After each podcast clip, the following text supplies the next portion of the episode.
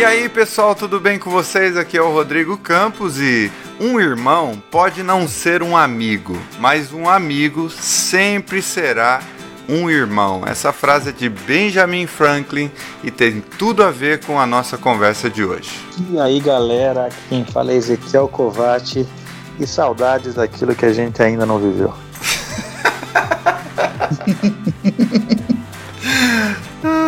Olá pessoal, aqui é o Alan Felipe. Se você é capaz de ser feliz quando está sozinho, você aprendeu o segredo de ser feliz.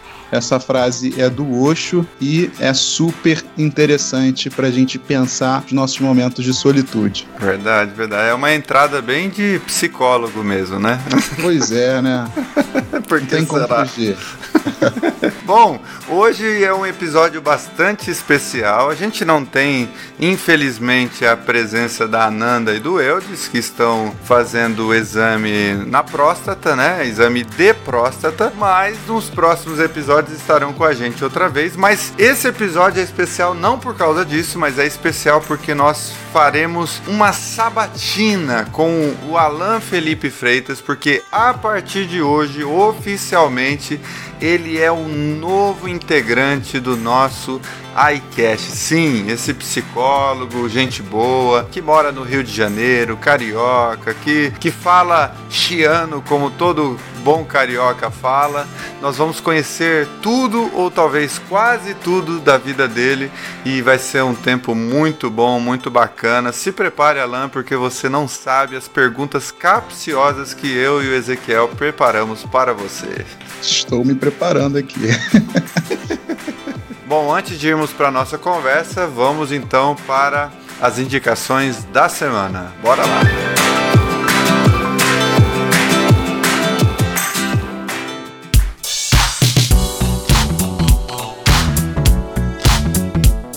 Bom, pessoal, essa semana eu queria trazer como indicação para que vocês possam é, buscar aí uma série do Netflix que é uma série brasileira. Né? A gente tem esse complexo de vira-lata com as coisas que a gente produz no Brasil, né? A gente sempre acha que são de péssima qualidade, quando na verdade são de ótima qualidade, e essa série veio para provar isso também, é, que é a série 3%. A gente já comentou sobre ela em alguns programas passados, e venho aqui para reforçar esse, esse convite. Ela está com a nova temporada, a terceira temporada agora disponível. Ela foi disponibilizada agora na, na semana que passou. E é uma série bem interessante, bem intrigante. Ela fala sobre um, um futuro que, que pode ser algo muito próximo a nós, né? Claro que uma visão meio que distorcida, mas traz bastante assuntos da atualidade, né? Nessa, nessa visão futurística. Então, quem tiver a fim de conhecer um bom trabalho feito pelos, pelo nosso povo, né? Pelo povo brasileiro, principalmente quando se fala de cinema, cinema de alta qualidade, essa série que está no Netflix disponível é uma série excelente para que vocês possam uh, assistir, enfim, e, e, pensar um pouco mais nas atitudes da nossa sociedade, da nossa vida, porque ela trata muito sobre isso. Minha indicação da semana é o livro best-seller Como as Democracias Morrem, de dois pesquisadores norte-americanos de Harvard. Eles analisam na contemporaneidade algumas democracias e como essas democracias vão perdendo força e podem entrar em colapso é, de uma maneira diferente da, da que a gente viu ao longo da história, né?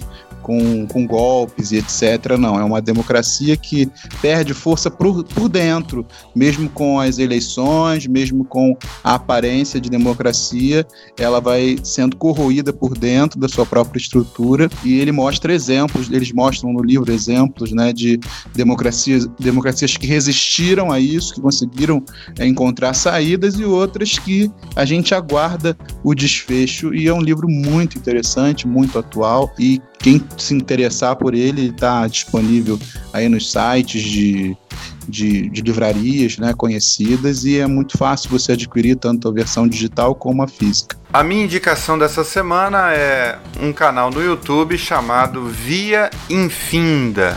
Eu não sei o nome do rapaz, mas eu conheci há duas semanas esse canal. E esse rapaz, ele, ele relata que há três anos atrás ele simplesmente vivia uma vida bastante preguiçosa. Ele dormia, acordava, jogava e depois dormia de novo, até que um dia ele resolveu fazer da vida dele uma experiência mais emocionante e trazer um pouco mais de sentido para a própria existência. Decidiu mudar e o que, que ele decidiu fazer a partir de então? Ele passou a viajar e a ter contato com outras culturas num estilo de vida bastante simplificado e aprendendo a se virar em cada lugar em que ele ia. Então eu conheci esse canal porque eu estava pesquisando sobre vida na roça, sobre como, por exemplo, economizar algum dinheiro, como viver uma vida mais modesta. E os vídeos desse rapaz, desse site, que é, aliás, desse canal, que é Vida, Via Infinda, são justamente nessa direção. Vou ler aqui, por exemplo, alguns títulos dos vídeos desse canal. Minha casa de 35.500 reais. Então ele transformou, por exemplo, um carro furgãozinho lá que tem o valor de 35 mil reais numa casa. Tem um vídeo bem legal dele que se chama assim, ó, Por que você não é especial? Então ele fala assim que quanto mais a gente acha que nós somos especiais e que a gente acha que os males da vida não acontecem para nós ou não vêm na nossa direção, pior a vida fica porque menos preparado você fica para enfrentar esses desalentos. Muito legal esse vídeo também. Comprando um carro com três dias de trabalho nos Estados Unidos. Então tem uma comparação aqui de como é viver no Brasil e como é viver nos Estados Unidos. Desistindo das redes sociais. E por aí vai. Ali tem como, via é, como viajar 30 dias na Europa com 4 mil reais. E por aí vai. Então, assim, tem várias dicas bem interessantes. Eu tô gostando bastante desse canal. Já tem 748 mil inscritos. E eu sou um deles e indico para vocês nessa semana. Vou repetir o nome do canal: Via Infinda. Espero que vocês gostem dessa indicação.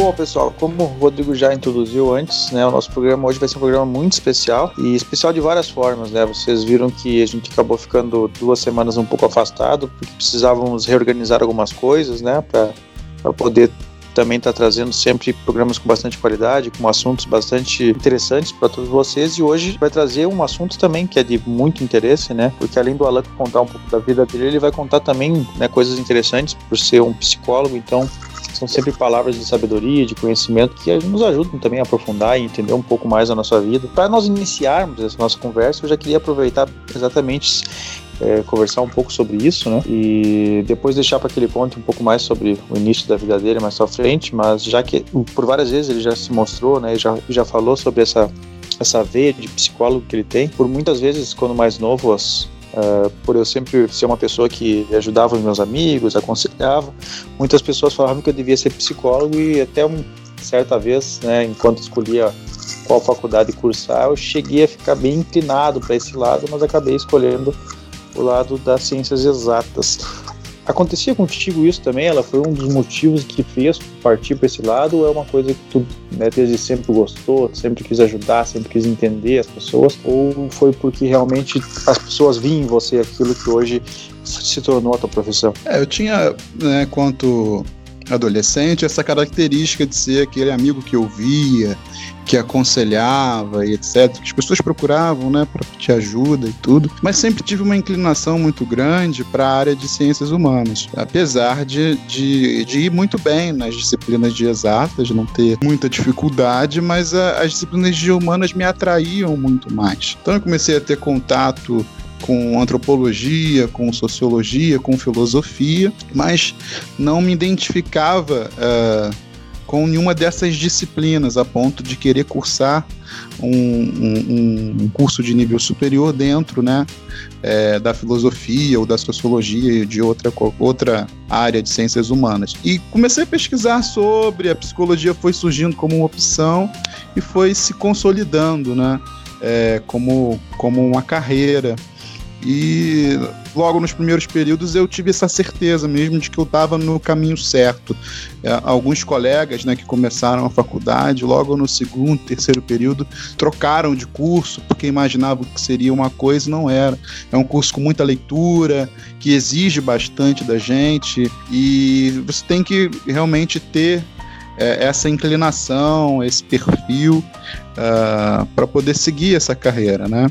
Tem, e, e, no curso de psicologia é muito curioso, né? Porque você tem uma, normalmente uma turma bem diversa. Você tem desde da garotada de 17, 18 anos que está começando, né? Até as pessoas mais velhas que estão fazendo uma segunda ou terceira graduação, que fazem a psicologia por realização mesmo, por curiosidade, por interesse, ou porque estão buscando uma, uma recolocação profissional, né? Querem, querem mudar de área. Mas eu, eu sempre tive essa inclinação, então eu acho que eu me encontrei nesse curso, né? Eu acho que foi esse conjunto de fatores que me levou à, à psicologia. E só uma pergunta: qual é a área da psicologia que você mais se identifica? Psicanálise, behaviorismo, humanismo, qual que é? Então, eu atuo na psicologia clínica, né, com abordagem existencial humanista, uhum. que é uma alternativa ao behaviorismo e à psicanálise. Então a gente tem os princípios humanistas, que é considerada a terceira força na psicologia, né? Ali na década de 60, isso vai uh, ficando bastante evidente. O existencialismo, que é uma corrente filosófica que surge na Europa, que tem nomes como Sartre, Simone de Beauvoir, Heidegger, Nietzsche, Kierkegaard, e é uma, uma abordagem que faz com que a gente consiga dialogar bastante com a, com a filosofia e é a abordagem com a qual eu mais me identifico. Na psicologia você tem inúmeras abordagens, né? É, e cada uma vai trabalhar de uma forma, vai vai ter um, um, um, método, né? vai ter conceitos próprios. É, no fundo, no fundo, essa escolha é muito mais pela sua identificação, aquela que se assemelha mais à sua visão de mundo.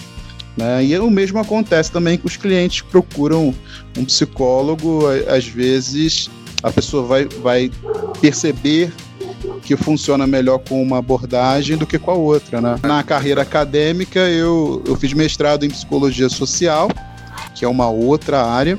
E aí a gente está falando de um campo muito mais abrangente, muito mais macro. E tenho pesquisas sobre é, religião, psicologia, pensamento social. É, é, um campo que eu também gosto muito e que atuo como pesquisador. Legal, legal, muito bom. Então conta aí um pouquinho, Alan, da sua vida desde a sua infância. Você é filho único, você tem muitos irmãos. Onde que foi essa infância? Onde você estudou? Como que foi a sua vida assim nos primeiros anos? Uh, o seu contexto familiar, social, é, financeiro, se quiser, educacional. Como é que foram as coisas nos seus primeiros anos? Sim, sim. É, eu sou o, o primogênito eu tenho um irmão mais novo, é mais novo que eu, cerca de três anos, e, e é muito curioso, né? Porque o meu nome seria Felipe. e aí, como minha mãe chamava Ana e o meu pai Antônio, ela quis colocar todo mundo com, com a letra A, o nome começando com a letra A.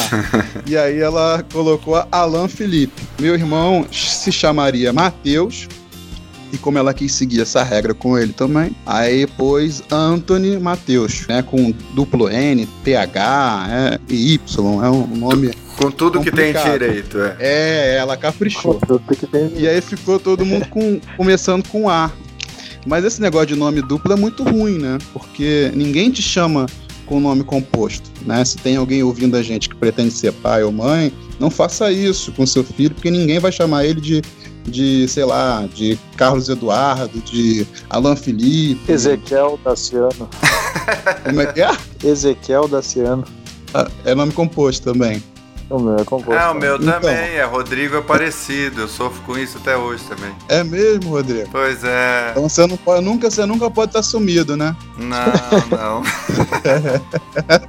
Acabou sendo parte da minha personalidade, porque quem me conhece sabe que eu sou meio aparecido mesmo. Pois é, mas assim, é, e aí acaba que nunca chama pelo nome, os dois nomes, a não ser quando os pais querem dar uma bronca, né? Brigam, ficam você faz alguma besteira e usa o nome, o nome composto. Então eu sempre fui tratado de Felipe em casa. Felipe pra cá, Felipe pra lá. Sempre gostei do nome Felipe. Depois fui descobrir que o significado é aquele que gosta de cavalos, alguma coisa assim. E quando cheguei no colégio, no Jardim 2, a professora virou para mim e falou assim: o seu nome não é Felipe, o seu nome é Alan. Eu falei, não, mas é Felipe. Ela falou, não, né? É Alan. Não, mas é Felipe. Ela, não, é Alan. Falei, ah, tá bom, então é Alan. É, porque na chamada, né, era a ordem alfabética do primeiro nome. E aí ficou aquela coisa meio esquisita, né? Na escola chamava de Alan, em casa de Felipe. Eu atendo pelos dois. Onde alguém fala Alan ou Felipe, eu já olho, né? Mas é, é, é um pouquinho chato essa vida de, de nome composto. Eu tive uma infância muito boa é, sempre junto, perto do meu irmão, a gente brincava e brigava muito, uma, uma infância muito solta, a, a casa onde a gente morava é muito, muito, muito ampla e a gente tinha um quintalzão que a gente brincava, fazia buraco, é, cavava, plantava, jogava muita bola, soltava pipa, sempre fui ruim na pipa, mas a gente sempre soltou pipa, jogou, jogava peão, bolinha de gude, corrida de, de chapinha, vocês sabem o que, que é? Sei não. Sabe não? É, é, você desenha uma, você desenha uma pista de, de Fórmula 1, uma pista de corrida. Uhum. E, com giz no chão. E aí você pega uma tampinha de garrafa e vai dando peteleco. Sei. E aí, se você sair, você volta num ponto que você determinou, que você desenha uma bandeira. E aí era uma corrida, podia participar duas, três, quatro pessoas ao mesmo tempo. Era ah, muito legal. Chap... Chapinha, então, é como se fosse a tampa de um, de um é, refrigerante. Isso, é. A gente fala ah, chapinha é a tampa. Aí cada um tinha a sua tampa favorita, depende é. da que legal. A tampa azul, a tampa azul, a tampa vermelha, a verde. Quando você falou corrida de chapinha, eu já pensei em um monte de mulheres que acabaram de fazer chapinha correndo no meio da rua. Atual e tradicional corrida de chapinha. Exatamente, a minha, a minha cabeça foi longe, mas continua, desculpa. Então, assim, uma infância muito, muito raiz, né? E a gente se machucar, andar de bicicleta, descer ladeira de bicicleta, fazer besteira, aprontar, claro. É... E também fui inserido no universo dos videogames, né? Lá pelo meio da infância, eu tive meu primeiro videogame, que foi. Não foi nem um Atari, foi um. Já era um Master System. Olha. Aquele que tinha o um jogo do. A versão do... brasileira do Nintendinho. Isso, Master System. Meus amigos tinham Mega Drive. E aí a gente trocava, né? Eu ia na casa dos amigos jogar Mega Drive, eles iam jogar Master System, e aí foi, né? Depois eu fui tendo outros consoles, sempre gostei muito de videogame, então depois tive aquele PlayStation 1, PlayStation 2, tive um videogame que não deu muito certo, mas que era muito bom, que era o Dreamcast. Eu lembro, eu lembro. Lembra? E foi o videogame que falhou a SEGA, né? Ninguém entende como não deu certo, né? Porque era é. sensacional. Né? Tinha um gráfico maravilhoso, nossa. E, e aí quase não tinha jogo para ele, né? Acabei, acabou dando defeito também, não tinha mais onde comprar nada para esse videogame. E depois é, entrei no universo de, de, de, jogos pela internet, computador e etc. Hoje não tô tão atualizado, mas joguei muito Counter-Strike, é, jogos online, etc. E logo cedo também entrei no universo da música, fui aprender teclado e, e violão. Sempre gostei muito de música. Me arrependo. Já dá podcast montar uma banda já. Pois é, olha aí. Eu me arrependo de não ter me aprofundado tanto assim no estudo de teoria musical e etc. Mas é, eu consigo me virar assim, né? E, e gosto muito. Gosto muito de música. Isso me levou também a, a começar a dar aula para iniciantes. Ainda na adolescência, com, com 13, 14 anos, eu já, já dava aula de, de música, fazia meu dinheirinho, ao mesmo tempo é, consertava computadores, aquela época que estava começando a febre de montagem e manutenção. Então fiz um cursinho de rede, de montagem e manutenção. E, e ia na casa das pessoas, consertava computador etc. E levantava uma graninha. E também joguei muito futebol, né? Eu fui goleiro durante um bom tempo e cheguei a ser federado, disputar campeonatos, etc. Mas depois acabei, acabei largando assim, futebol uh, e ficou mais como hobby mesmo. Uma curiosidade, eu cheguei a jogar futebol com o Felipe Coutinho. O Felipe Coutinho morava aqui oh, perto de casa, é. E eu cheguei a jogar, na verdade, contra ele, né? É, e, e, outras pessoas que despontaram também, são, são pessoas próximas aqui. É, e cheguei no a ter momento que esse programa está sendo gravado, estamos nos preparando para o jogo também. Espero que o Felipe Coutinho faça, faça um bom papel. Sim, sim. Torcida, né? Uma torcida. Que legal. E- Deixa eu tirar uma dúvida aqui que surgiu Diga. imediatamente. Você tinha quantos anos quando você estava tentando a carreira de futebol? Ah, rapaz, Jogador. tinha 12, 13 anos. Ah, que legal. E você É. torce pra que time? fotinho aqui. Eu- E aí é um outro, outra questão, né? Porque até essa época, eu, mesmo sendo carioca, falando com S carregado, chiado, né? De mesmo, nós, é, carioca suburbano, ou seja, da Zona Norte, é, eu torcia pro Palmeiras. Olha só. Eu era rapaz. palmeirense, eu ia treinar, eu lembro que eu tinha coisa de, sei lá, oito anos, e nessa época eu ainda queria jogar na linha, né, mas não era muito bom. E eu ia com o uniforme inteiro do Palmeiras, era, era boné do Palmeiras, blusa do Palmeiras, short do Palmeiras, meião do Palmeiras, só não tinha o tênis do Palmeiras, porque é, é- era aquele período do, do time do Palmeiras da, da Parmalat. Ah, eu ia falar isso agora. Era só fera, que né? você tinha pego esse time aí como E, inspiração. aí, e então eu tinha essa, essa fixação pelo time do Palmeiras, né? E todo mundo me perguntava, mas você é do Rio, como é que você torce pro Palmeiras? Eu, ah, eu sou Palmeiras. E aí o tempo foi passando, né? E eu falei, pô, eu preciso escolher um time do Rio de Janeiro, né? Parar com esse negócio de dizer que sou palmeirense, etc. E aí meu pai torcia pro, pro Fluminense, então Aí nesse período, mais ou menos, 13 para 14 anos, falei, ah, então eu vou ser, vou ser tricolor. E de, lá, de lá para cá me assumo como torcedor do Fluminense. É, Então é Fluminense e Palmeiras. é, em São Paulo tenho a preferência pelo Palmeiras. Mas e se os dois estiverem jogando? Que, que, que o, cora- o coração cai mais pro Fluminense? Olha É, só. hoje tá mais pro Fluminense. é. Entendi. A gente amadurece, né? Bem que também não tem me dado muitas alegrias nos últimos anos, mas É, faz É, acho que parte. atualmente seria melhor ser Palmeiras. É, exatamente. É, a Leila se tá. comparar os dois times hoje, né? Baita diferença. Verdade.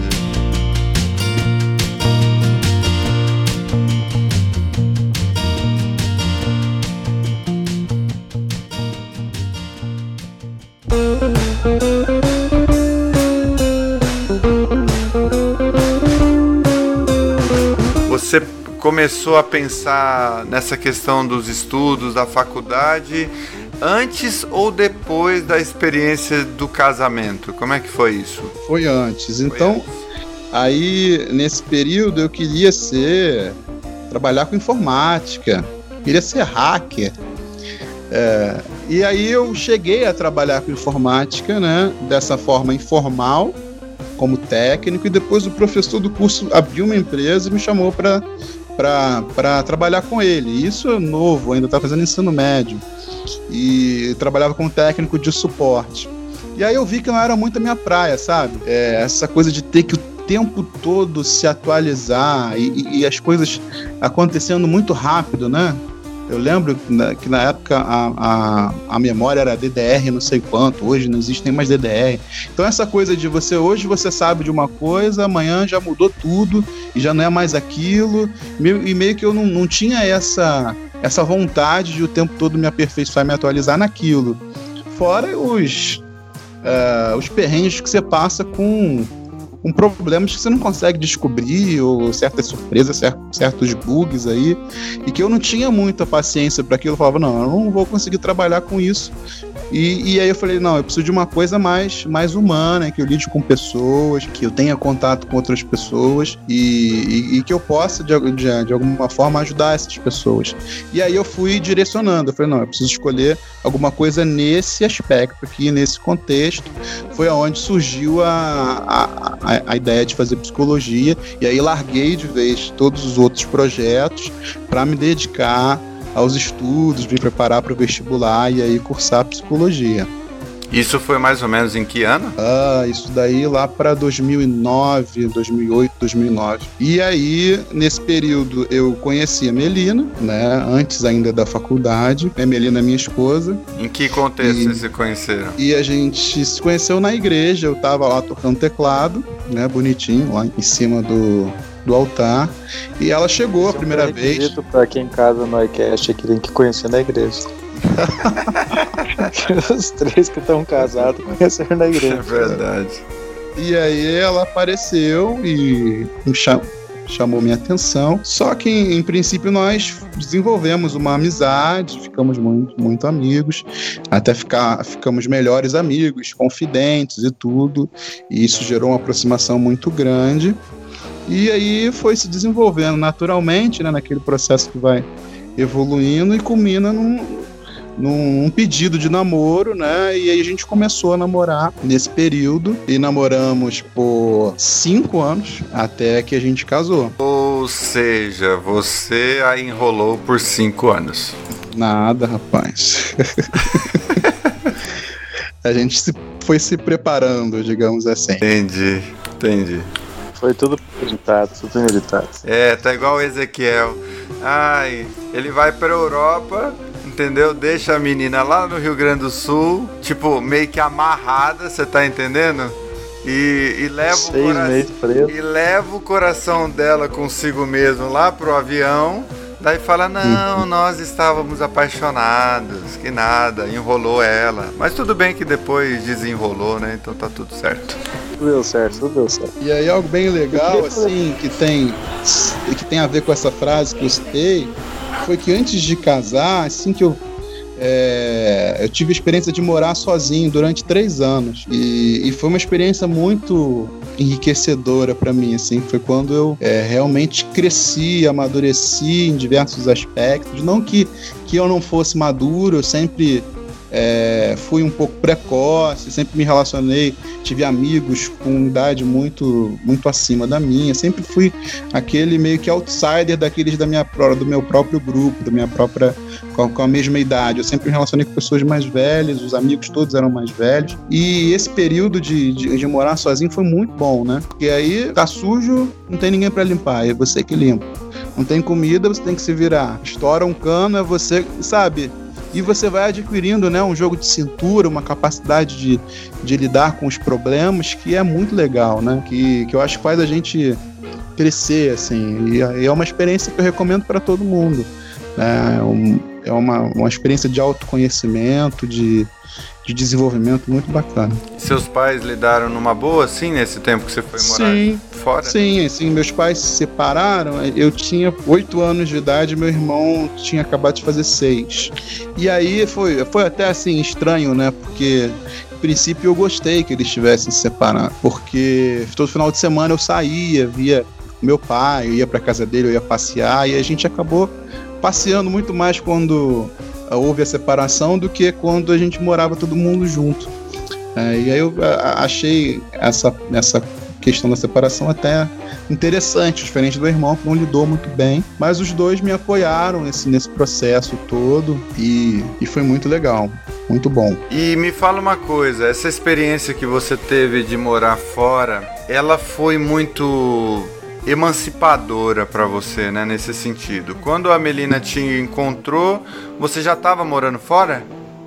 Ainda não. Ainda não? Ainda morava com os meus pais e, e aí é, eu acho que a gente namorou um ano e pouco e aí eu fui, fui morar só. Entendi. E ela encarou isso numa boa, assim, por te conhecer sim, já um super, pouco? Sim, super me apoiou, é, incentivou e tal, e, e meio que, né, é, chegou junto, assim, de não, vai lá que vai dar certo, você, você vai conseguir, vai ser uma experiência boa para você. Foi meio que um estágio, assim, né, para quando casar também não, não chegar tão perdido no negócio, né, já, já ter um pouquinho mais de, de noção da realidade, da vida como ela é. Muito bom, muito bom. Eu não tive essa experiência e confesso para você que, que eu me sinto meio órfão de, disso, de certa maneira, porque eu não tenho muitas habilidades, por exemplo, dentro de casa e vim adquirir as habilidades que eu tenho depois de casado mesmo, na, na marra, no, na luta, né? Por exemplo, eu não tenho uma experiência muito feliz com a, com a cozinha, por exemplo. Eu não sei fazer muitas coisas na cozinha. E eu tenho uma família, minha mãe, por exemplo, nunca gostou de cozinhar. E eu acho meio que encarnei isso por um bom tempo, sabe? E eu ainda preciso me desfazer de muitos desses preconceitos e dessas inabilidades. E você provavelmente, pelo menos, se virar bem na cozinha, já deve saber, né? É, eu cozinhava o básico, né? Arroz, feijão, alguma carne, alguma coisa assim. Nada que eu passasse fome. e eu acho eu gosto de cozinhar pelo prazer, não ter que cozinhar pela pela rotina, né? Eu acho que cozinhar todos os dias por obrigação é uma coisa muito ruim. Mas nesse sentido, assim, algumas coisas que eu, que eu fazia na cozinha, digamos que me dava um pouco melhor que, que a Melina, né? Então, até hoje, quem faz feijão em casa sou eu. Olha. uma coisa, uma tradição, é. Agora que ela tá falando, não, deixa eu fazer. Eu falei, não, tá bom, vou deixar. o feijão é aquele tempero nordestino, sabe? Aham. Uhum. Bota cebola, alho, tomate, pimentão, coentro, fica aquele gosto bem bom, sabe? Bem, bastante tempero. O Ezequiel é expert na cozinha, viu? Nós estamos falando com, com um chefe, literalmente é, falando. Ih, rapaz. Você tenta. Você toma cuidado aí com o que você fala sobre cozinha, que ele pode a qualquer momento nos, nos parar e fazer observações. Não, mas esse feijão, esse feijão, essa receita me deu água na boca. Eu sou um cara que gosta de comer um bom feijão e esse aí, pelo jeito, é bom mesmo. A mistura é boa. É, ele fez a propaganda, agora vai ter que nos chamar para um para um é. almoço. Você ia fazer o alguma encontro anual do iCast vai ficar, vai ficar forte aí, né? Porque vai ser a música, vai ter comida, o negócio tá bom, o negócio tá bom. Uhum. A mistura de, mistura de regiões aí, né? A regionalidade vai ficar boa, vai ficar boa.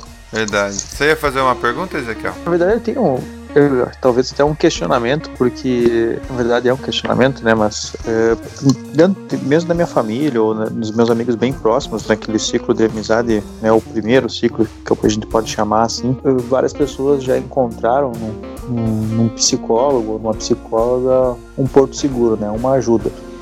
E conversando com essas pessoas, né, e algumas pessoas até mesmo da minha família, né, pessoas do meu do primeiro sangue, uh, me passaram da dificuldade que foi ir em busca desse primeiro encontro, né? Porque a pessoa ficar relevando, relevando, escutando, enfim, conversando com outras pessoas, às vezes até as pessoas que às vezes vêm buscar alguma conversar comigo ou buscar alguma orientação comigo e a primeira coisa que eu sempre falo é para ir atrás de um psicólogo, né, para conversar com um profissional, uma pessoa que entenda.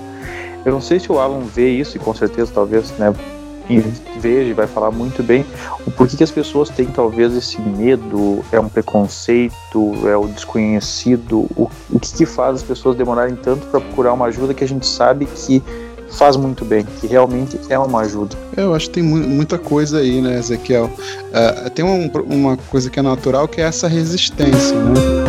Resistir, é, negar é, que precisa de ajuda, que não dá conta sozinho.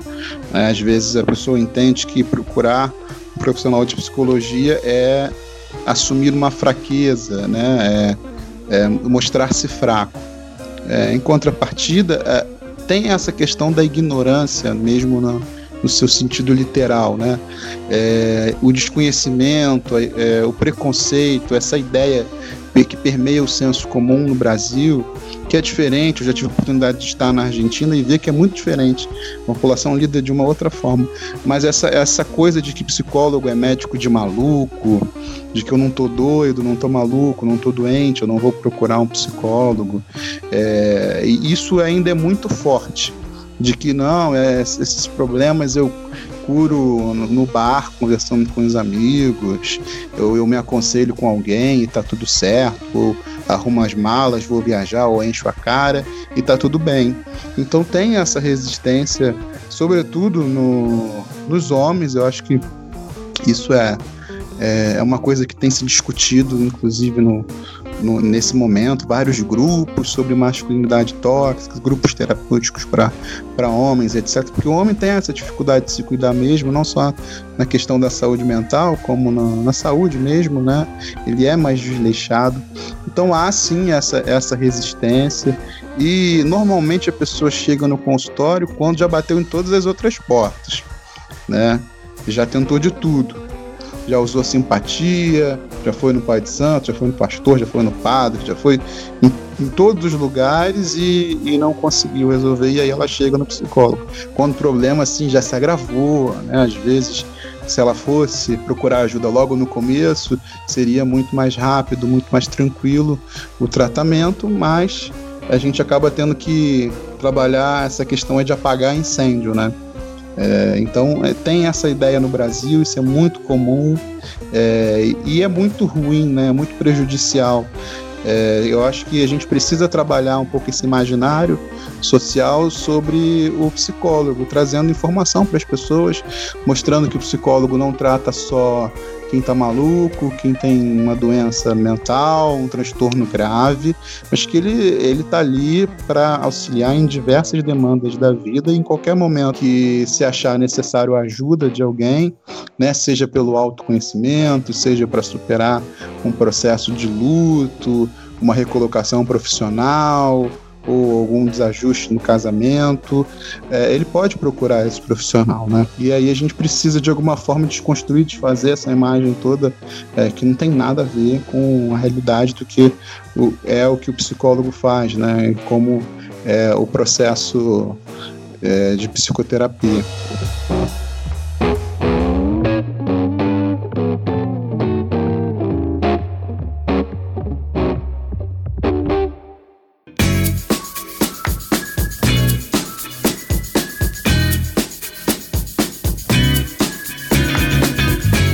Aproveitar o gancho de uma coisa que tu falou antes. É, quem escuta o nosso programa já sabe o quanto eu gosto de viajar e conhecer lugares novos. Eu vi que tu comentou sobre a Argentina. Eu queria saber uh, que lugares tu já visitou e que tipo, te chamou a atenção, que de alguma forma mudou a tua vida de uma maneira legal por uma coisa que tu conheceu, por alguém que tu conheceu, ou por uma experiência, sensação que tu teve, porque viajar para mim é uma das coisas que eu mais sou apaixonada na vida, porque sempre me traz conhecimento, alegria, enfim, sensações. E eu não sei se contigo também isso acontece. Sim, viajar é maravilhoso. É, eu falei da Argentina, eu tive no, lá no ano passado é, num congresso. Então fui em Buenos Aires, fiquei uma semana, deu para conhecer bastante coisa, etc., e conversar com, com, os brasileiros que moravam lá, com os próprios argentinos. É, e dentro do Brasil, é, eu gosto muito de, da região serrana aqui do Rio. Eu estou sempre indo com minha esposa para lá. E meu pai, ele é do Rio Grande do Norte. Então, é, ele serviu na Marinha, já, já cumpriu uns 30 anos e tal, e tá, e, e tá na reserva, né? Depois da separação, passaram alguns anos, ele voltou para lá, né? Porque ele veio para o Rio muito novo, conheceu minha mãe, casou, teve os dois filhos, separou, ainda ficou aqui alguns anos, sempre tentando voltar e conseguiu, e voltou para lá. Então, é, de vez em quando a gente viaja para lá e é um lugar que eu gosto muito. É, as praias são maravilhosas, paradisíacas, a culinária é muito boa, né? a comida é muito boa, o clima também é muito bom. Então, é, é uma região que eu gosto muito. Ali, Natal, Grande Natal, Rio Grande do Norte, é, me traz sempre boas lembranças, sempre uma sensação assim, de, de plenitude, de bem-estar, de alegria. Eu tive esse final de semana, tava dando uma passeada por aqui pela, pela cidade que eu tô. No caso, hoje tô, tô em Dublin. E encontrei um, alguns americanos vieram conversar comigo e eles falaram que o sonho dele era ir para o Rio de Janeiro. Uhum. Para quem tem o mesmo sonho de ir para o Rio de Janeiro, o que, que tu poderia dizer para esse pessoal? O que, que tem de bom para fazer aí, além das coisas que todo mundo já está careca de saber? Foi uma pergunta que eles me fizeram, né? Ah, é, do carnaval eu... e do Cristo, o que, que eu posso fazer no Rio de Janeiro? Eu falei, putz, o que, que eu vou dizer para esses caras? É, o que eu posso apresentar para você é a visão de não turista, né? A visão de morador, que é muito diferente, né? Uma coisa é a cidade para o turista, uma coisa é a cidade para aquele que que mora, né, ali de fato, né? É quem vive o dia a dia. É, é. Então, assim, a gente conversa muito aqui, minha esposa e eu, sobre essa. Tem uma frase, né, que diz assim: ah, eu moro no lugar onde você passa as férias. Vocês já ouviram essa frase? Eu moro no lugar onde você passa. Na praia, né? Já, é, já. Eu moro no lugar onde você passa as férias. É, não é bem assim, assim. É, morar no Rio de Janeiro tem, uh, tem a sua tem a sua o seu quê de de caos, assim. Tem aquela música da Fernanda Abreu, né? É, Rio 40 graus, Cidade Maravilha, Purgatório da beleza e do caos. O Rio, é, ele é um ótimo, ele é um cenário maravilhoso para uma cidade. Porém, como cidade, ele tem muitos problemas, né? Vou te apontar alguns. O trânsito é muito ruim, uh, porque não há planejamento né, na, nas ruas e tal. Muitas ruas são super estreitas.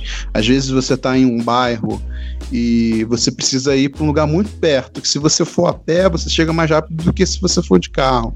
O transporte é, público, dependendo do lugar, também é ruim.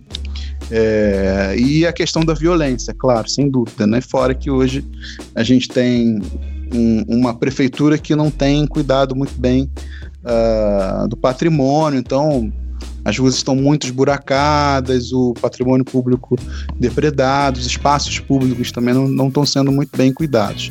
Porém, é uma cidade com coisas assim muito interessantes, muito interessantes. Para além dessa rota, né, da Zona Sul, normalmente o turista ele vem e conhece a Zona Sul, que é esse cartão postal.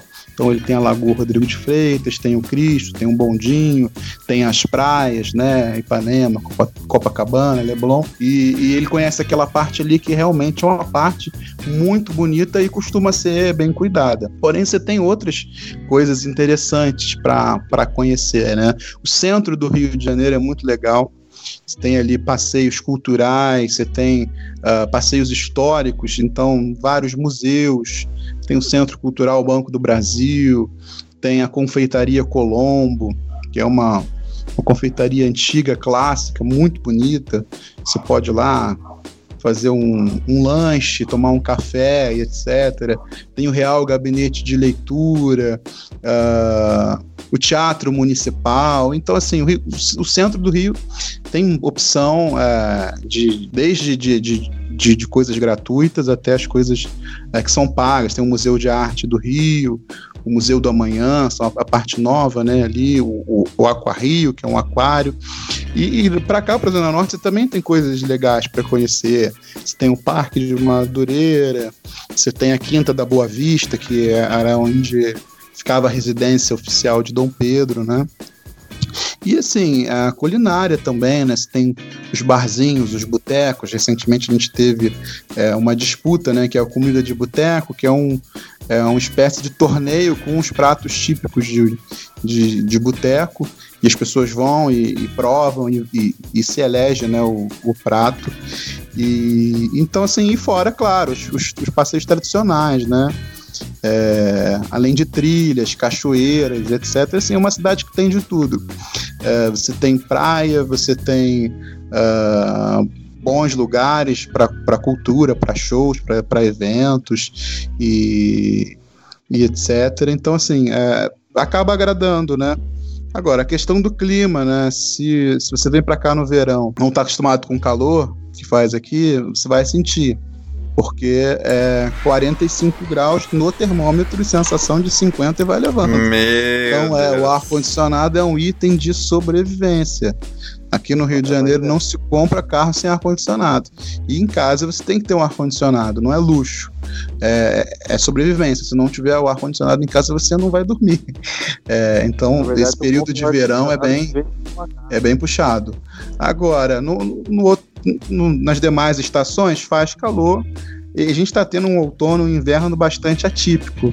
Tá, assim, tá um clima bem ameno que eu gosto. É, temperatura mais baixa é, porque esse calor, é, confesso que me deixa muito agitado, meio irritado, estressado. E agora a gente está no inverno, está muito bom. É, não tem chovido, que também é um outro problema quando chove, chove muito e acaba tendo alagamentos e etc. Às vezes desmoronamentos, porque o relevo da cidade ele é muito inconstante, altos e baixos o tempo todo. Então, você vai ver de tudo no Rio de Janeiro, né? Você vai ver um contraste social muito grande. Se você for no Maracanã, por exemplo, fica até aqui perto de casa, onde eu moro, fica entre o estádio do Maracanã, que é onde vai ser a final da, da Copa América, né? E o estádio do Engenhão, que foi construído para o Pan-Americano que teve em 2007 e depois para os outros jogos. É, se você for no Maracanã, você vai ver que muito, muito perto do Maracanã você vai ver um, um, um morro da mangueira, assim, e aquele con contraste muito forte, muito acentuado. Então, para onde você vai, você vê esse contraste da riqueza e da pobreza é, da, da, fartura, né, da, do, digamos, do desenvolvimento e da, da miséria. É uma cidade com esse recorte, de muitos contrastes. Uhum. E vamos supor que eu sou um aspirante a ser seu amigo e convido você para vir à minha casa. Qual é o prato que te agradaria muito? Qual é a sua Rapaz, comida favorita? Vamos dizer não assim. Não pode faltar uma boa massa. Massa. É. Uhum. Ou um bom churrasco. Isso te agradaria muito? Sim, sim. Você toma vinho? Gosta de vinho? Sou um amante de vinhos. Gosto muito, tenho estudado um pouco. É, gosto muito de experimentar, de conhecer vinhos novos, de pesquisar. É uma, uma coisa que, que, me, que eu me interesso muito. Aham, e de repente a gente acabou de jantar e tá super satisfeitos, de repente a gente vai pra sala e vamos combinar de assistir alguma coisa na televisão. Série ou filme? Ih, rapaz. Vai depender, cara. Eu gosto muito de filme, mas eu gosto de filme que me faça pensar ou rir. Uhum. Né? Filme que é meia boca, assim, que não me faz pensar ou me faz rir, eu já fico, ah, não vou assistir ele todo, não. Já começa a. Não, não me prender mais a atenção. Entendi. Né? Mas eu tenho gostado muito de séries, assim, tem as séries clássicas, né? Que é Friends, Dois Homens e Meio, Todo Mundo Odeia o Chris, eu gosto bastante. Legal. E qual, cita alguns filmes que você gostou bastante. Ah, vamos lá. Expresso da Manhã, uhum. um filme bem interessante. Um filme nacional que eu sempre recomendo é o filme do Tim Maia, que eu acho incrível. Eu sempre estou falando desse filme. É, porque além de, de, contar a história do, do Tim Maia, né? É, que eu acho um, um gênio da música, é, é, muito engraçado, porque o Tim Maia era um cara assim muito irreverente, muito espontâneo, né? E você via as confusões, ele brigando com Roberto Carlos, ele não estava afim de fazer show, xingava todo mundo, e, a, e aquele, aquele jeitão dele mesmo. Então, um filme muito divertido, muito, muito legal. Que legal. E vamos supor então que nós assistimos um filme maravilhoso. Chegou lá por volta das meia-noite, a gente juntou a galera e foi mais ou menos para a varanda contemplar um pouco da lua. E alguém teve a boa ideia de trazer um violão para tocar algumas músicas. Que músicas então te agradariam numa roda entre amigos? Opa! Cara, eu gosto muito do Lulu Santos. Até esses dias a gente foi no show dele aqui. Olha, ele vai então, vir aqui em Prudente, inclusive.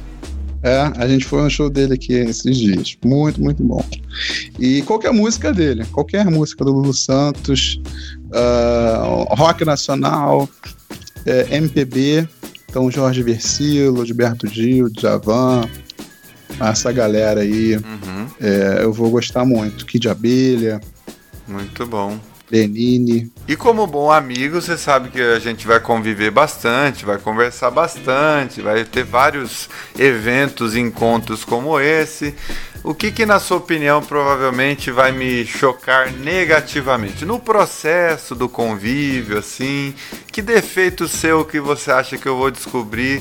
Que é aquele defeito que a gente não percebe, obviamente, nas redes sociais, que a gente não percebe num convívio mais superficial, mas que os bons amigos, por conviverem constantemente, acabam notando em você. Rapaz, se fosse entrevista de emprego, eu diria que é o perfeccionismo. Né? o perfeccionismo Todo... sempre é o defeito qualidade que a gente tem que citar. Esse é bom, esse é bom. Olha, o meu defeito é ser muito persistente no que eu faço. É nunca desistir. É, exatamente. É o manual do bom, da boa entrevista, né? É, você vai descobrir alguns, muitos, né? Entre eles, o fato de eu ser muito impaciente. É. É. Então você vai me ver no trânsito, sempre. Sim, você reclama no trânsito? Não, no trânsito até que eu sou tranquilo. É. Eu sou tranquilo. Agora, eu sou muito chato com questão de horário, então você marcar comigo aquele horário, eu vou estar tá lá naquele horário. Uhum. É. Ah, mas aqui, isso não é defeito, né? Isso é o, é o é. básico da convivência. É. Mas eu vou ficar muito chateado se a pessoa não, não, não chegar no mesmo horário. É. Já te estraga o dia, já. É, é, então você vai me ver fazendo, às vezes, aparecendo a minha esposa, vambora, uhum. vambora, tô saindo. Você vai me ver fazendo esse tipo de coisa. Entendi. E se tiver aquela é. velhinha, aquele velhinho no trânsito, assim, ocupando a faixa da esquerda, naquela lentidão de turista, olhando pro céu, pro mundo. Aí é que eu ligo a seta, dou umas piscadas, começa a buzinar. Vai pra direita. Daí não tem paciência que aguente. É. Ai, meu Deus do céu. Entendi. E, e a virtude que eu vou descobrir, assim, do Alan. Bom, eu acho que a gente já, já meio que conhece, assim, né, das suas boas características. Assim, é, é impressão minha ou a gente tem uma capacidade assim maior de expressar as nossas virtudes, as nossas qualidades? É, nesse conhecimento mais virtual que a gente tem. Não sei. Sim, é, a gente mostra o que a gente quer mostrar. Né? É. Te esconde, isso vai desde a foto que a gente coloca o filtro, né? É, é Até o texto, a narrativa que a gente vai. Uhum. Né? E a gente vai omitir aquilo que não é tão. Uh, interessante, né? A gente vai meio que montando essa imagem do que a gente quer passar para o outro. Uhum. Mas isso acontece o tempo todo, não só no ambiente virtual. Eu acho que o ambiente virtual potencializa isso, né? Mas Sim. no dia a dia a gente também. Verdade. E você é um, um homem de muitos amigos, assim? Você, quem são os seus melhores amigos, assim? Ah, eu tenho bons amigos, assim. É, graças a Deus, né? Tenho, tenho alguns amigos bem próximos que são como irmãos para mim, fazem parte da, da família, né? Dentre eles a, o Willis e a Silvia, que é um casal muito próximo, a gente está junto o tempo inteiro. Ah, que eu conheci eles, inclusive. Né? Isso, isso. Tem um, Lembro, lembrei do nome. Filhinha, a Clarice, então a gente está sempre junto. A gente tem um outro grupo de amigos que não se vê é, com tanta frequência, mas está sempre em contato também, pessoas que já fizeram parte da mesma igreja ou que já moraram próximos. Eu não tenho tanto contato, eu até gostaria de ter, com o pessoal do, do colégio lá, bem da, do começo, do primário, né?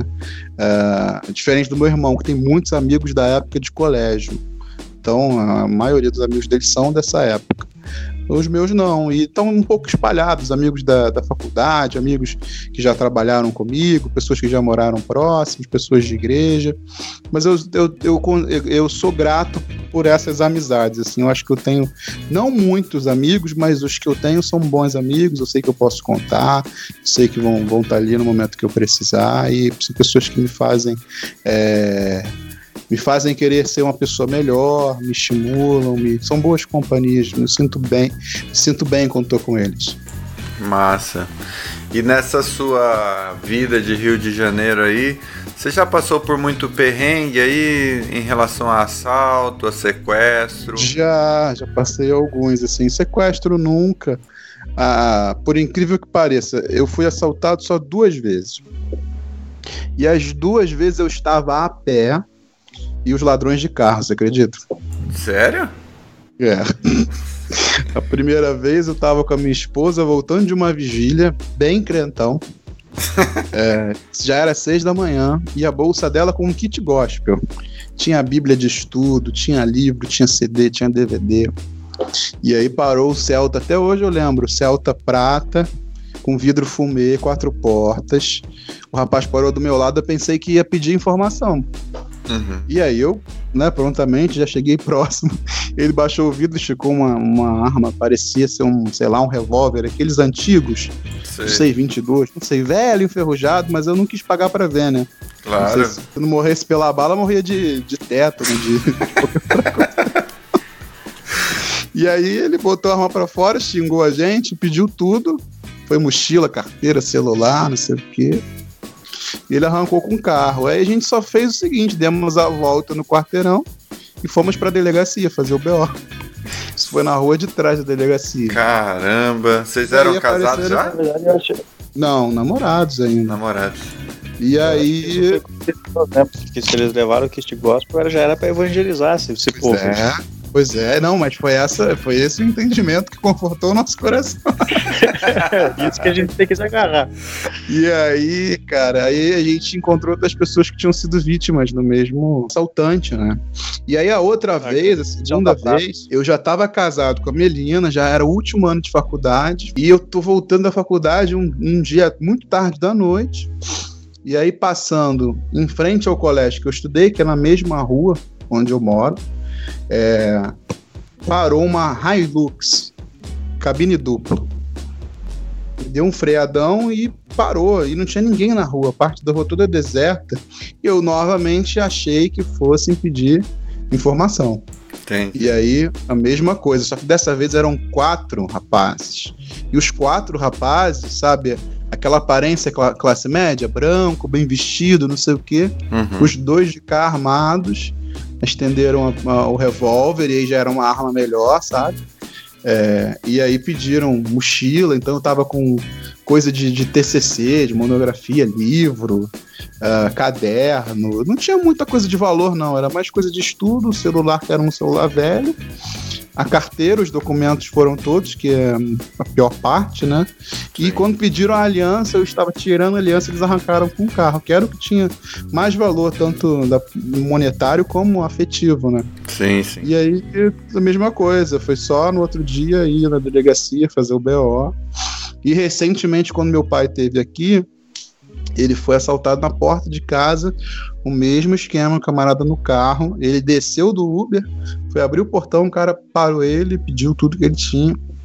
E eu falei, pai, eu já passei por isso duas vezes. Você vai na delegacia, você vai encontrar outras pessoas que foram é, vítimas desse, desse mesmo sujeito, não deu outra.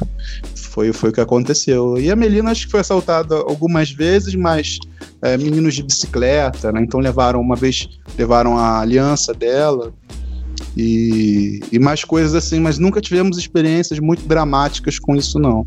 Uhum. Né? Graças a Deus. Já, já, já tivemos experiência de, de atravessar um lugar que estava tendo tiroteio, confronto de, de bandido com polícia, é, ou mesmo né, ouvir muito tiros, ou ver alguém sendo assaltado muito perto, mas nada muito assim dramático. É, conheço pessoas que são assaltadas com muita frequência, né? E inclusive assim a gente está num grupo meio seleto, né? Dos, dos que poucas vezes foram foram assaltados. Mas tem essa, questão da segurança, sim, que é uma coisa que interfere muito, né? Que faz com que as pessoas tenham medo de sair de casa, é, mudem a rotina, pro, procuram voltar para casa mais cedo.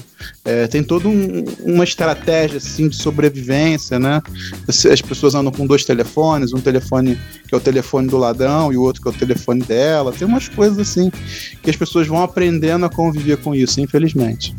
Eu me pergunto o que, que esse pessoal da, da Hilux aí que foi te assaltar, estando dentro de uma Hilux, esperava conseguir um pobre estudante voltando para aula com uma mochila nas costas, ele estava é. com Hilux.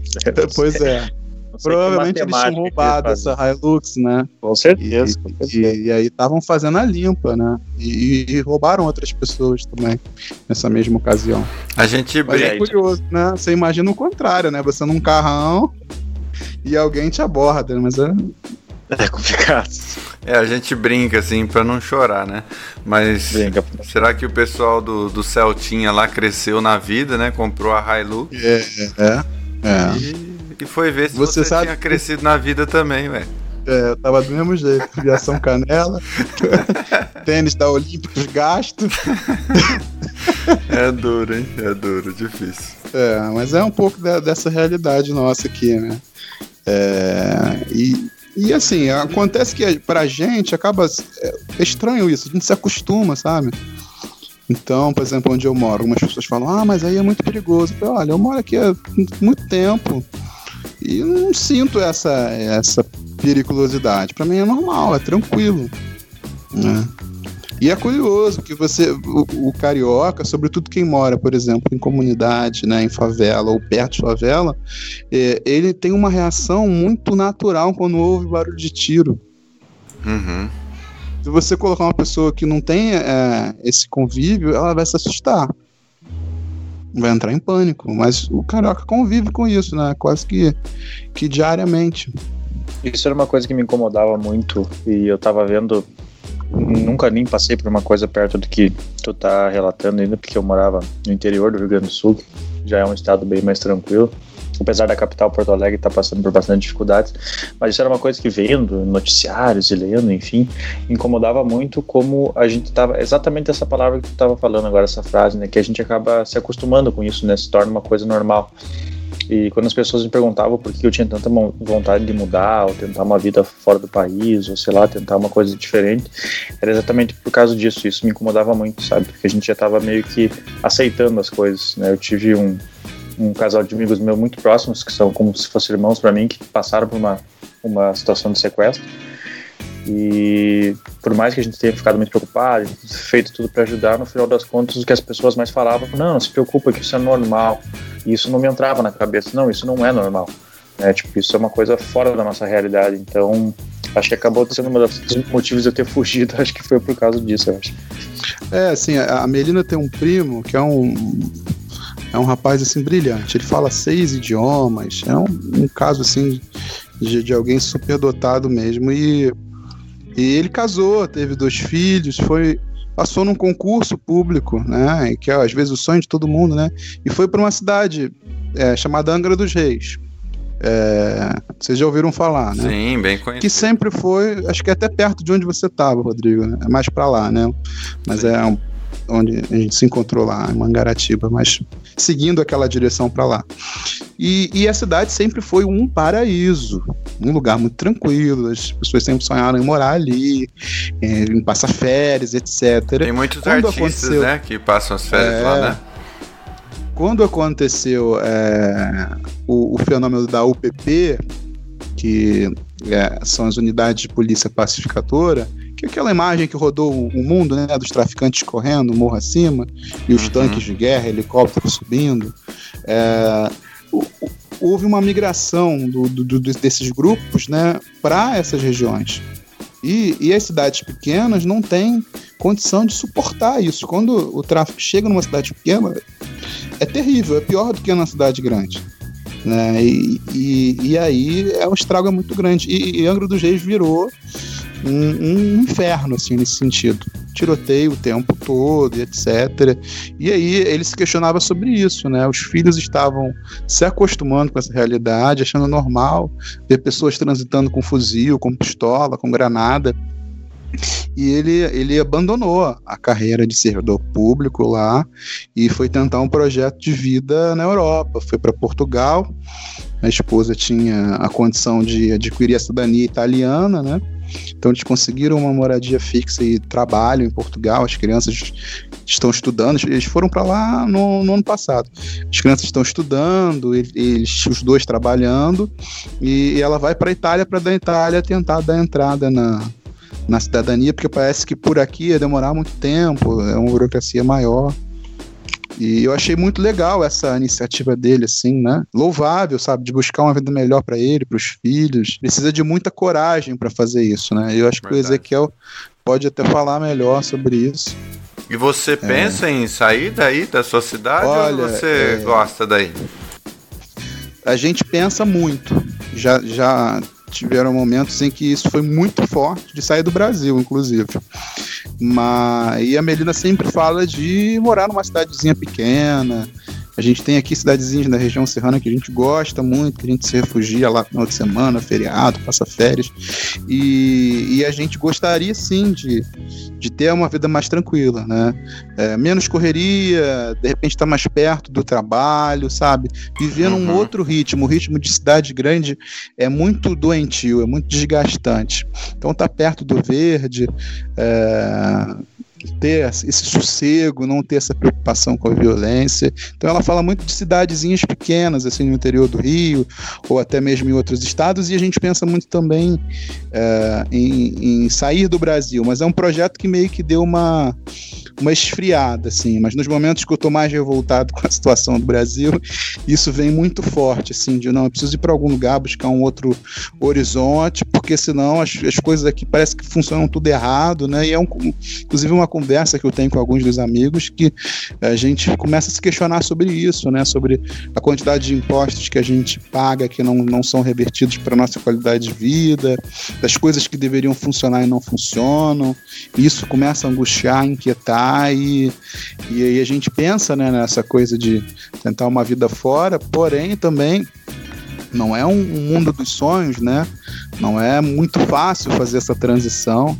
Tem muita gente que vai e que volta, porque não, não, não consegue se adaptar à cultura, não é como imaginava, é, é, é uma vida diferente. Você precisa né, se inserir numa outra realidade, um outro idioma, uma outra cultura, novos amigos, novo clima, é, e nem sempre a, a, a expectativa está próxima do que você tem como realidade, né?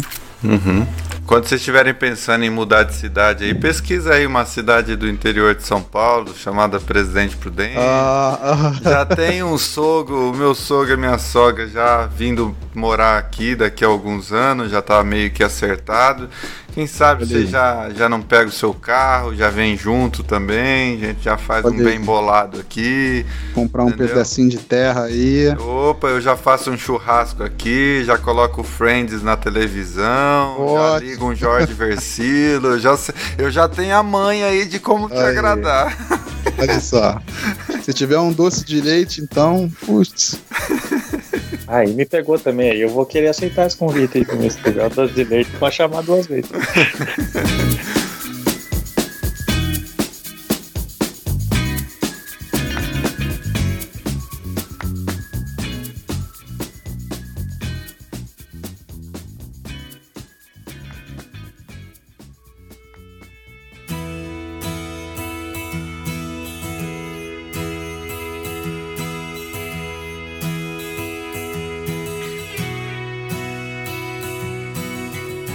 Mas é isso aí então, pessoal. A gente vai, obviamente, conhecendo o Alan na medida em que os episódios vão acontecendo. Quer dizer, a gente vai ter o privilégio de ter a presença dele, que vai nos ajudar com sugestão de temas.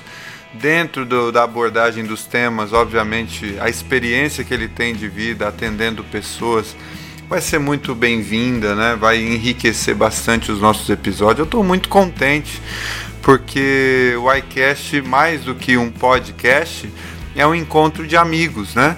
E é muito legal isso para mim, porque eu conheci o Alan foi no ano passado, quando eu levei a Sofia no Rio de Janeiro para passar as férias com a sogra, exatamente um ano atrás. E a gente uhum. teve a alegria de se encontrar pela primeira vez e manter algumas conversas e, e, a identificação foi quase que imediata, né? E conhecer a esposa dele, a Melina, também foi uma alegria para mim. E até hoje a gente ainda faz contato por grupos de WhatsApp, por mensagens. Então, assim, eu só tenho a agradecer a, ao Alan por ter aceitado o convite de fazer parte do iCast. E o resultado disso, obviamente, a gente vai ver com o passar dos episódios, com o passar do tempo. E, mas eu tenho certeza que tudo vai ser muito bom, muito útil para muita gente. E essa troca de experiências é muito enriquecedora. Eu já tenho essa, essa, alegria com o Ezequiel, com a Nanda, com o Eudes. E agora o quinto elemento. Olha. o quinto elemento é um. Quer dizer, o nosso iCast está bem, tá bem diversificado. É o, é o professor Eudes lá do do Nordeste, é o Ezequiel que é o cara internacional, né? Que é originalmente do Sul, mas agora tá lá nas Europas. É a Nandinha que é a típica paulistana. É, tem eu que sou do interiorzão, né?